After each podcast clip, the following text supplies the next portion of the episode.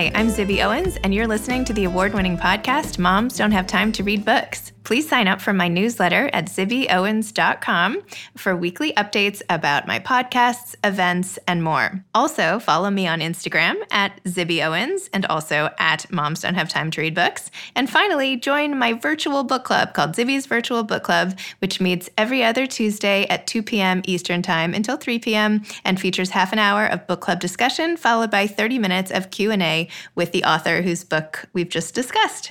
You can sign up on my website, zibbyowens.com, under the virtual book club section, or even on Instagram under the link in my bio. I hope you'll find me in all these different channels and enjoy this podcast. Today's episode has been sponsored by Sugarwish. Sugarwish is an online gifting site that provides a delightful gift experience followed by delicious treats. They get to choose delivered directly to their door. Here's how it works. A sugar wish can be sent to anybody. So if you're the recipient, you open up an email and it says, Someone has sent you a sugar wish. And you open it up, you click, and it says, Pick any four of these delicious candies um, to fill your basket. So you get to look through everything from gummy worms and M&Ms and Skittles and jelly beans and everything. Um, and you click and then check out and it's sent to you in this beautiful box with all these candies inside and a ribbon and it's just beautifully packaged and sent right to your door. And so somebody basically you get to customize your own gift and it's really awesome. And i did this and i sent them to my son at boarding school and we got some here for halloween. And i highly highly recommend uh, this company. Um, definitely go check it out sugarwish.com this may have been one of my favorite episodes lately. I had the best time talking to Elizabeth Berg about her latest book, I'll Be Seeing You. Elizabeth is the author of many best selling novels, including Open House, which was an Oprah's Book Club selection, Talk Before Sleep, and The Year of Pleasures, as well as the short story collection, which, by the way, I have to go out and get The Day I Ate Whatever I Wanted. Durable Goods and Joy School were selected as ALA Best Books of the Year. She adapted The Pull of the Moon into a play that enjoyed sold out performances in Chicago and Indianapolis. Berg's work has been published in 31 countries, and three of her novels have been turned into television movies. She is the founder of Writing Matters, a quality reading series dedicated to serving author, audience, and community. She teaches one day writing workshops and is a popular speaker at venues around the country. Some of her most popular Facebook postings have been collected in Make Someone Happy, Still Happy, and Happy to Be Here. She lives outside Chicago. Hi. Hey, how are you? Good. How are you? Fine, thank you. I'm sorry to keep you waiting a minute. No, you didn't. It's not even it's not even 10 o'clock yet. I know. I try to be early, but I can't always. I understand a little I, bit. I want to tell you, you know, thank you for what you do. I read about you. It's it's so, especially now, it's so important and it's so impressive. And thank you for including me. I'm delighted to include you and thank you for thanking me. I love what I do. I just every day is so amazing. I get to talk to women like you, but women from all over the world with so many interesting stories, novelists, nonfiction. It is so like intellectually and emotionally engaging. And I just love it. It's like a dream come true. So. And you give that to to so many others. So it's it's such a good thing. And and especially now, again, those good things mean a lot. So Uh-oh. okay. Okay. Well, thank you for saying all that. I'll be seeing you is so beautiful. Your memoir, I mean, I was crying at times. It made me so sentimental. The way you write about your parents was absolutely beautiful, as I'm sure you know, but maybe it doesn't hurt to hear again. It was just a sensational memoir about aging and caregiving and all the rest. So bravo. I loved it. You know I appreciate that on lots of levels, not least of which is the fact that writing something this honest is scary and and you wonder if you're betraying people in presenting them this way. And of course there's a section in the book about that. But in the end, I I thought it was probably worth it. And from what I've been able to see so far, it really has helped people. I think there's something about making yourself vulnerable about a complex issue that opens up a lot of things for people. So I'm very much gratified by that. Well, I'm I'm grateful to your writing group, who I know you discussed this with early to see yeah. what they thought about it, and I'm glad they encouraged you to to get over the line and and actually put it out into the world because it's true. I mean, sometimes you need a guide from other people and we all are going through this for the first time we don't know what to do so having a guidebook like yours or just knowing someone else's experience is yeah. so encouraging. Yeah. and it's of course an issue for so many people having aging parents. I was wondering though, because you, you wrote it in a diary style and of course it started in 2010 did you write it at that time and then just leave it and wait till now? Or what happened? Tell me about the writing of this. It, it was a mix but for me as a writer the way that i process things the way i come to understand them is by writing about it. I wasn't sure that i would publish it but i wanted to remember and I wanted to just get it out because it can feel like an incredible emotional load that you're carrying around going through these things. It struck me oddly that it's a kind of parallel for what we're going through right now, in that you're stuck in the middle. You don't know when it's going to end. You don't know how it's going to turn out. There are so many sad and fearful things about it. The pandemic's a little bigger than this, of course, because aging is a natural part of life. So, but in the same way that what helped me go through this experience was to, as they say, get small and take it day by day, that kind of philosophy is also helping me get through what we're all enduring now. And are you writing about it? I know you have a big Facebook blog and everything, but are you writing every day to record how you feel in the moment now so you don't forget? No. With regard to the pandemic, no. Yeah. I do post occasionally and I've, whoa, I've really been struck by how people need that too, not just from me, of course, but from all kinds of sources where people are talking about it, getting it out there, expressing their fears, expressing their anxieties and their sorrows, but also expressing what is still joyful. The things that remain that can really nourish and sustain us and support us. And people need that too. So, for example, the last post I did was about trying to formalize some of the things that I do that bring me joy, like reading, like listening to music. And I'm a person like so many others that says, oh, I'm going to do that, and then I don't do it. it helps if I formalize it. So I say, okay, every Tuesday you're going to a concert in your own house. So I had on Benny Goodman the other day, and I'm telling you, I am telling you, it is joyful music. And I could just see those women standing at the big square microphone in their formals, you know, and swaying and singing these songs. And it was a moment. And, and it can be hard at a time of such crisis to take that in and have it. And for me, it's a matter of compartmentalization and saying, look, it's okay if you have this moment of joy. You're not taking away anything from anyone else. And in fact, you're building yourself up so that you can help yourself and others better. It's so true. Like the mom, you know, like the if the mom doesn't take care of herself, forget about it. Yes, I know that all too well. yeah. Actually, going back to what you're saying about music, you had such a beautiful scene in your book about going to the concert by yourself and sitting there and seeing an older couple in front of you. The man, I think his name was Walter, and the wife trying to help him down the aisle and how when everybody applauded for the beautiful symphony you felt like you were taking that as applause for Walter and the wife and the little steps nudging up and up the aisle to get out and on their way. And it was just such a precious moment. And of course in your imagination as you did throughout the book you're like wondering what it's like for them at home you know as like you did for one of the nurses who gave a weary glance and then you imagine her with like putting an afghan on her husband. I can just see your mind working like you're tell me about that that well first of all music and second of all how your brain just seems to wonder. It seems like you're always just wondering about what comes after what you've seen. Yeah that evening was one of those times when you never know where inspiration or comfort is going to come. And I admire that couple so much. I, I don't know their ages exactly, of course, but I think they were approaching 90. They were quite frail. But by God, they went out to this symphony.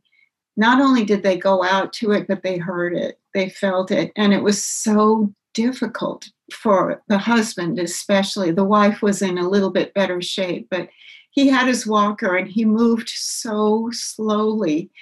but he came and and i guess it's just to the second part of your question i guess if you're a, a writer if you're a novelist in particular that is the way that your mind works. You're incredibly curious and always wondering about things and making stuff up. And and I've done that since I was a child. I mean, it could be a ladybug. Well, where's she going home to? And what's her little house look like? And that's something that's been with me all my life. And honestly, I hope it always will be because it makes life very rich.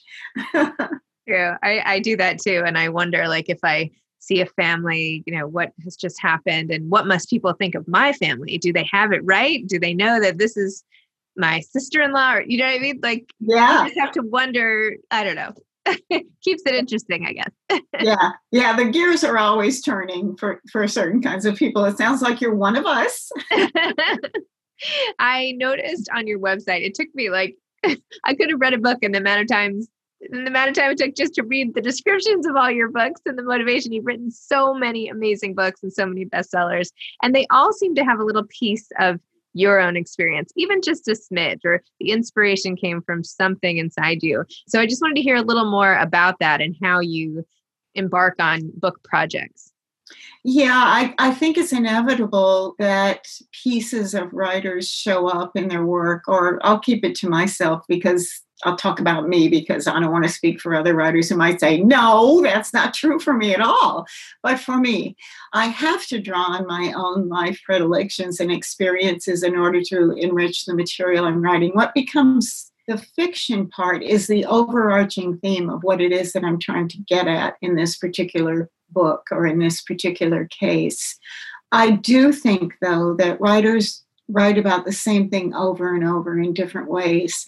And for me, it's love, loss, longing, and the search for home over and over and over again. Maybe, maybe everybody has, has those themes a little bit in their work, but that's because of the way I am, you know, the way I turned out to be. And so it's manifested in, in everything I write.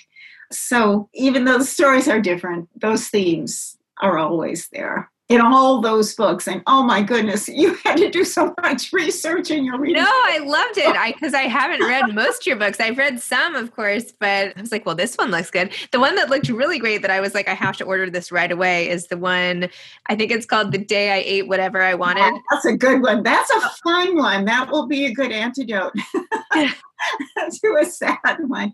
That's short stories and they all have to do in some way or another with food and it was so much fun writing them. I, I will tell you that there's a couple in there that are that are sad. I think there's two mm-hmm. that are sad, but the the others are are pretty funny.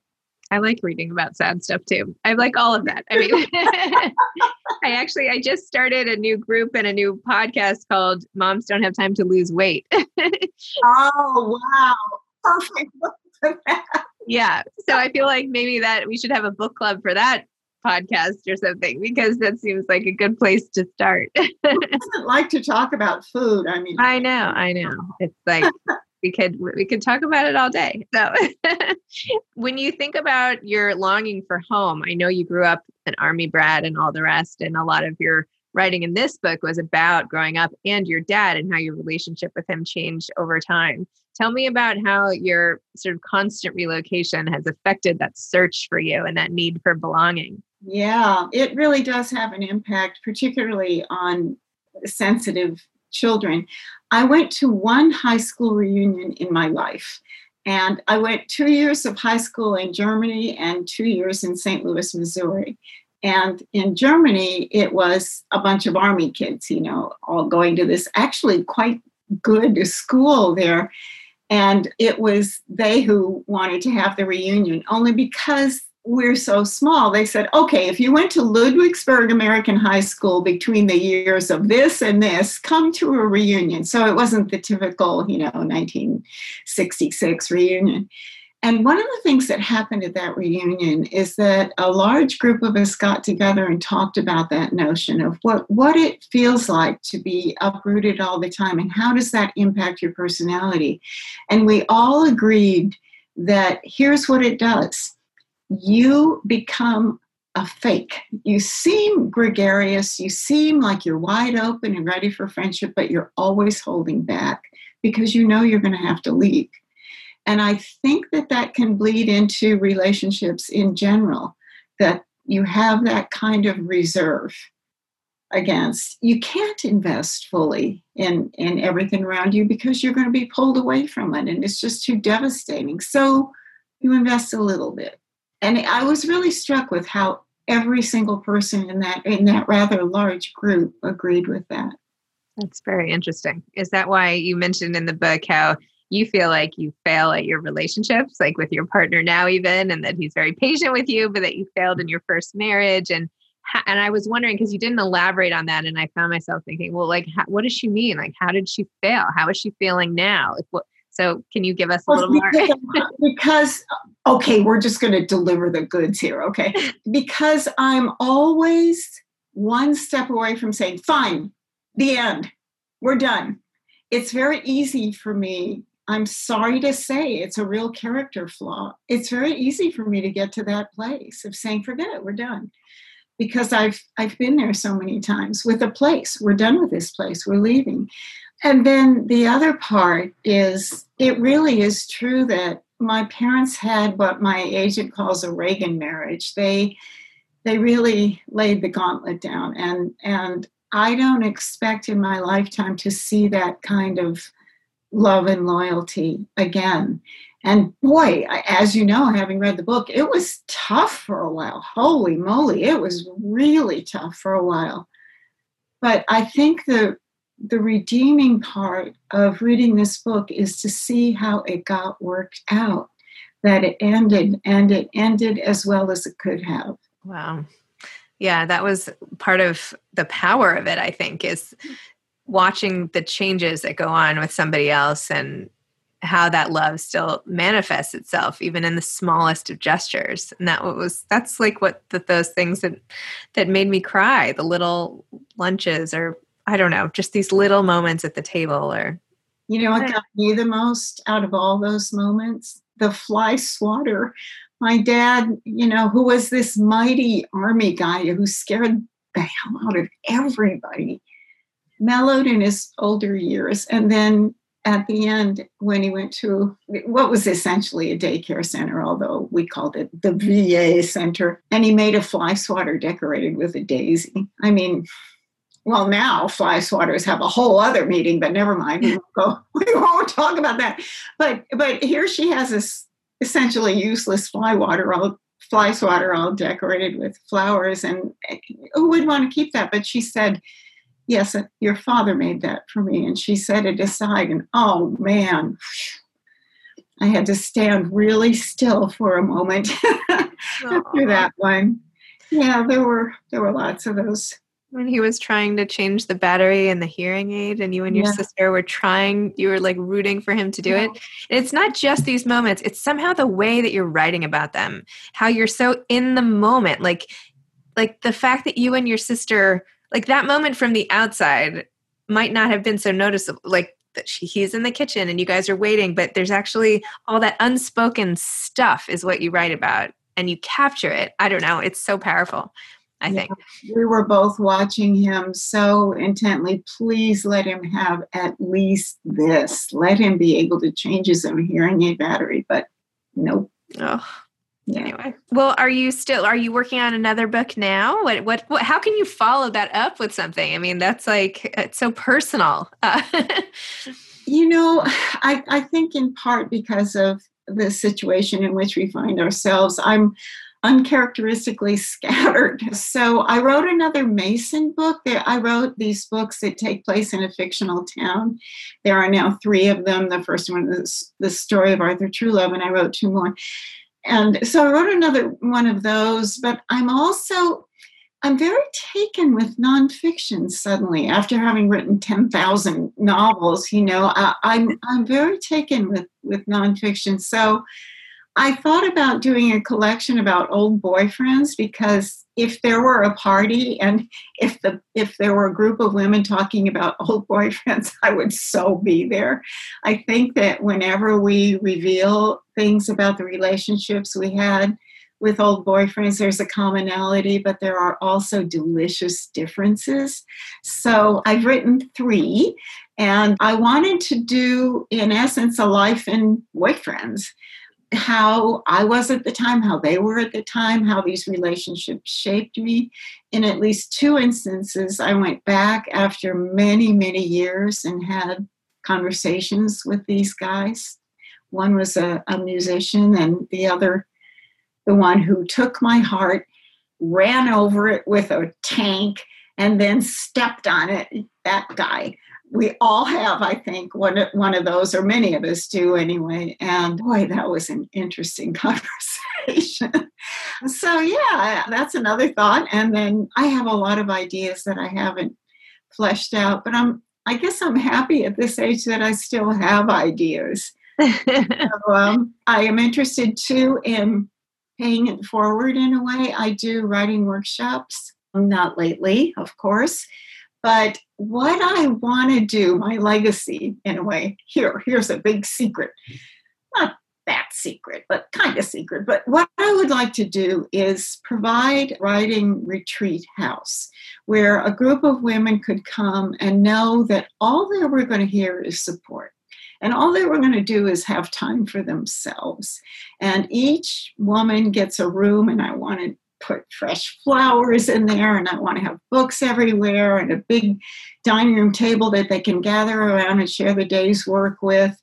And so I I did share some of this and and it enlarged to become not just a writing retreat, but a gathering place for women who could just disconnect for a few days and come back to themselves and be offered cooking classes painting classes you know just just a, a place to enrich themselves. So i kind of want to do this. I've been like to rescue houses because you know search for home search for home. So i find these wrecks and transform them into what they used to be and there's a little one I got that's, oh my God, you, my partner, who's the, the guy who does construction, said, don't go in there. Do not go inside there. It's really bad. But it's a cute little house. So I want to turn that into a cottage. I'm really taken with cottages. And that's the place where I want to provide this. I don't know. I guess it would be my legacy. You know, this this this place for women. No men allowed. No men allowed, only women. I think that's amazing. I would love to stay there in a room, a peaceful room with fresh flowers and nothing but connection and dialogue and time for self. That's like a dream. I can't even, I don't think I can extricate myself from my life, but boy, that sounds heavenly. By the way, on your last book idea, there's a memoir called Five Men Who Broke My Heart by an author named Susan Shapiro, who actually oh. taught me a class at the new school when I was like 20 something. Anyway, it's sort of the same way she goes back and talks to her past five, her five loves of her life and sees what happens to them. An older book or it's older, yeah. It's five men who broke my. I'm so gonna look it up. Five uh, Men Broke My Heart. I think I have it behind me. I can find it in a minute, but you should check that out. It's good. I, and also, then Laura Munson is an author. I don't know if you know her, but she just had a book come out called Willa's Grove. And in it, the women go to a retreat similar to what you're talking about, but it's fictionalized. And she actually runs retreats. They're not in a cottage, they're in Montana, I think. But it's the same kind of idea where she has women come and connect, but not only a couple. She has like bigger groups, I think. Anyway, you might want to just in your comp research. That, that's so interesting. See, there's there's no new ideas. It's just the execution. That's not true. It's not true. I mean, it's totally it, well, in a way, it is, and and it's all in the execution. You know, one of the most interesting things I ever did as a writer was to be given a sentence that someone else came up with. The sentence was it wasn't until she got outside that she realized her socks didn't match, but somehow they didn't surprise her. And when I was given this sentence, I thought, no, I don't like that sentence. I don't want to write using that. But three different authors got that sentence and were told, write a story using that as the first sentence.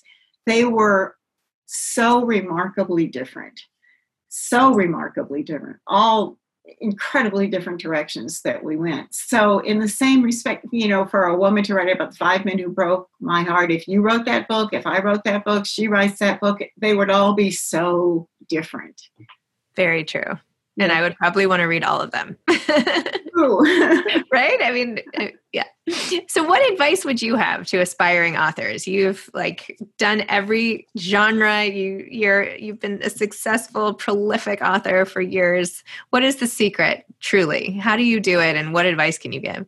In a way, I had an advantage in that I never took a writing class. I didn't do the, you know, literary journals, the Iowa Writers Workshop, or any of that. I didn't know anything about that stuff. I read a lot. I read a lot. And I had always written from the time I was a little kid. So I entered into this whole publishing world with a great deal of naivete, which I think in the end helped me. But as to your point about a, a succinct piece of advice, and this really is straight, it's absolute truth. Don't try to imitate anyone else. Your voice is so valuable.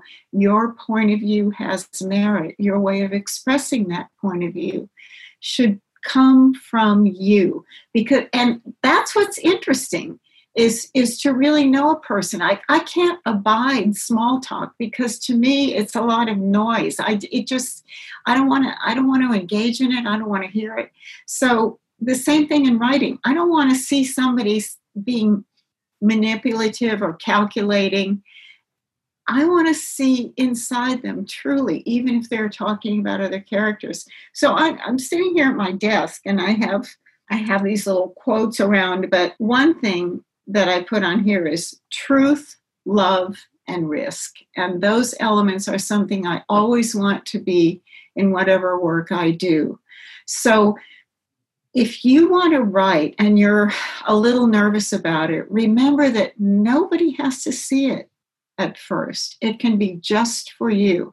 The, the truth is that when when most of us write, you know, we get to the point pretty early on when we think, oh boy, this is great. I want to show everybody this.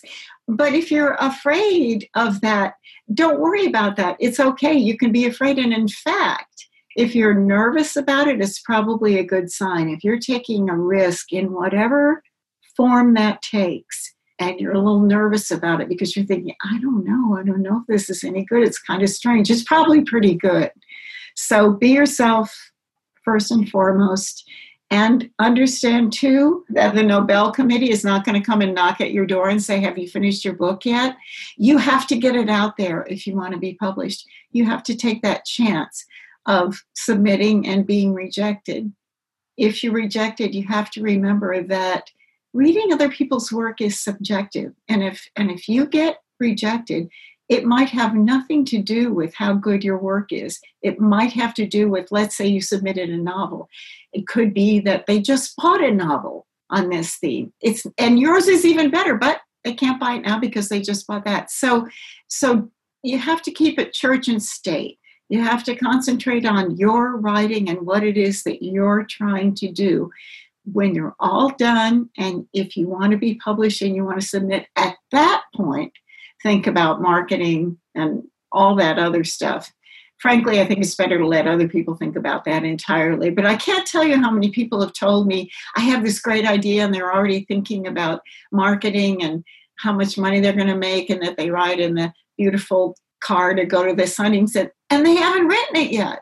The joy is always in the writing. That's always the best part is getting from what's in here out there.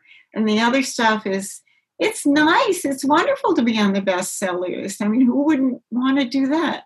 But it doesn't top that feeling of having gotten something out that you needed to get out.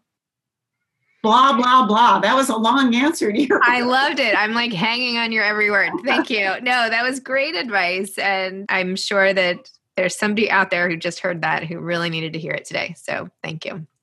I'm glad. And the other thing, of course, as you know, is read, read, read, read, read, read, read, read. Yes, I do. I yeah, I it. You, you are formidable. Not only do you read, you know, do you know how many interviews are done? Can I just say this? How, how many interviews are done where the interviewer obviously has not read the book, and so you you understand that right away as an interviewee you you you glean that information pretty quickly and then you know how you're going to have to structure everything you actually read the book. Not only did you read the book, but you remember everything about it. And and I know you do that with with you know all your books. So that's an incredible talent. I try. I mean, I can't get through every book I have on the show. Sometimes I haven't read more than 50 pages, but when I love a book, as I did yours, I, I love it. And I do. I, I, can't, I can't remember anything about my life. Like college, forget it. But like, if you want to ask me something about your book in like five years, I'm going to remember it. I don't know. It's a weird twist of memory. So at least I can use it now. anyway, well, thank you. This has been so nice. And oh, thank you again for your book. And I'm going to give it to so many people and recommend it and whatever. And just thanks for spending your time with me today. I truly appreciate it. Thank you. And again, thank you generally for all you're doing. And keep me posted on the cottage. And maybe by the time you have it rolled out into the world, I'll I'll have older kids and, and can get there. And teach quilts in every room. I'm just saying. Okay. All right. All right. All right. Thanks so much. Bye-bye. Bye. Thanks again to today's sponsor, Sugarwish. Send a surprise Sugarwish to somebody you love and check it out yourself, sugarwish.com. Thanks for listening to this episode of Moms Don't Have Time to Read Books. Don't forget to follow me on Instagram at Zibby Owens and at Moms Don't Have Time to Read Books. Also, sign up for my newsletter at zibbyowens.com and sign up for my virtual book club and meet lots of authors on Zoom every other week. Thanks so much to Steve and Ryan at Texture Sound for the sound editing. And thank you to Morning Moon Productions for providing this fantastic intro and outro music.